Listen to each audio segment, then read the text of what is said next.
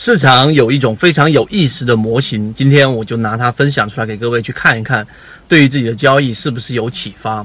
首先，第一种，市场当中总是会有一部分人他们会选择投机，但是投机呢，他们却不是说啊很盲目的，就是单纯的依靠着一些技术形态来进行投机，它往往也是会有一个比较完整的投机系统的。而这个投机系统，第一点，它一定是会选择在一个比较平稳的大盘环境之下。什么叫平稳大盘环境呢？第一，市场要有趋势啊，也就是我们说的大盘必点范围之内。第二个，一定要有流动资金的支持，就是必须要有新入的资金进来。如果单纯的是场内资金在里面流转的话呢，那这一种呃投机的成功概率就不会特别高。所以第一条件，大盘一定要在比较平稳的环境之下，这个跟我们是类似的。第二个，他会选择这一种自己比较有把握的一种。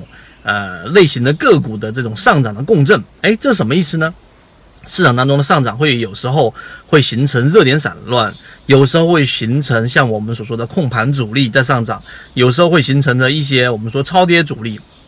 他会捕捉他自己最擅长的这一种个股类型的上涨，一旦出现共振，他就会选择去进场。这是第二点。我们举一个简单的例子，就像近期的啊，如果你选择的是我们说的这种修复性。当这种个股出现了百分之三十的下跌，年前，然后呢，它会在以往的历史当中，它的修复能力往往表现的是最好的这种个股啊。一这个这个之前我们在视频里面就讲过，意味着里面的资金是比较强势的，所以这样的个股修复性在历史以往的次数和修复的能力都远强于其他的个股，它会把它放到资源板块当中，这是第二点。第三点，它一定会蹭热点。什么叫蹭热点呢？这一点我一我一讲，大家就应该明白了。资金永远追逐在集中的热点当中。像近期的 OLED 灯啊，我看到有很多的这个 OLED 啊，OLED 的话呢，这个概念很多的人去进行了追崇，那么从中就出现了一些妖股。那这也是为什么我们所说的龙头不倒，其他的这些妖股也会跟风上来。